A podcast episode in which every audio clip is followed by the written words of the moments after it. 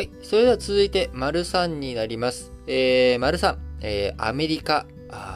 武器売却を加速しているという話ですが、どちらに武器売却を加速しているかというと、えー、ロシアとの最前線にあたる国、えー、ウクライナ、ジョージア、えー、ジョージアはね、昔グルジアという名前でしたけれども、えー、解明して、えー、解明というか発音を、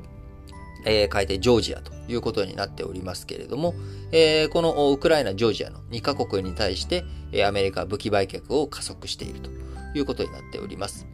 え、バイデン、アメリカ政権、ウクライナやジョージアへの武器売却を加速させる方針だということで、ロシアの脅威にさらされる最前線にある両国の自衛力強化を後押ししていくということで、ロシアに対抗していく姿勢を明確にし、欧州との関係立て直しにアメリカつなげていく思惑が透けています。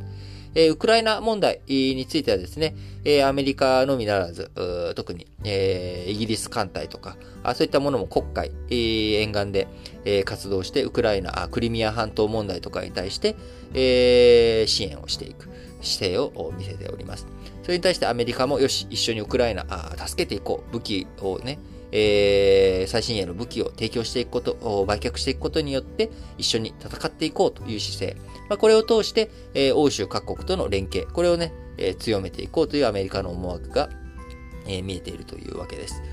えー、10月19日、えー、オースティンアメリカ国防長官、ウクライナを訪問して、えー、ウクライナの首都キエフで開いた記者会見の中で、ウクライナの主権や領土の一体性に対する米国の支持は揺るがないというふうに力説をしました。えー、2014年にね、ロシアがウクライナ領、クリミア半島を併合して、えー、今年の春には国境近くに10万人以上とみられるロシア軍が集結するなど、依然として、えー、ウクライナとロシアの緊張関係続いています。えー、もう7年以上ね、えー、緊張関係続いているということですけれども、えー、こちらに対してアメリカ、ウクライナを支持するよという姿勢、これをね、明確にしているということです。えー、ウクライナ訪問に先立つ18日には、えー、オースティンアメリカ国防長官、えー、ジョージアでも主権の支持を強調しました。えー、ジョージアではですね、もう今から13年も前になりますが、2008年、えー、ロシアがジョージアに侵攻して、えー、ジョージア領の南オセチアとアブハジアの独立を一方的に承認して、えー、ジョージアとの関係、亀裂が走っているという状態です。この両国に対して、アメリカはウクライナ、ジョージア、武器売却を進めるということでえ、進めておりますが、ウクライナに対しては、資金も提供して高度なミサイル防衛システムの調達、これまでね、踏み込んで支援すべきだっていうような声まで上がっております。今はね、そこまではやっていませんけれども、ウクライナ防衛に対して、えー、こう、アメリカ、協力していくよという関係になっております。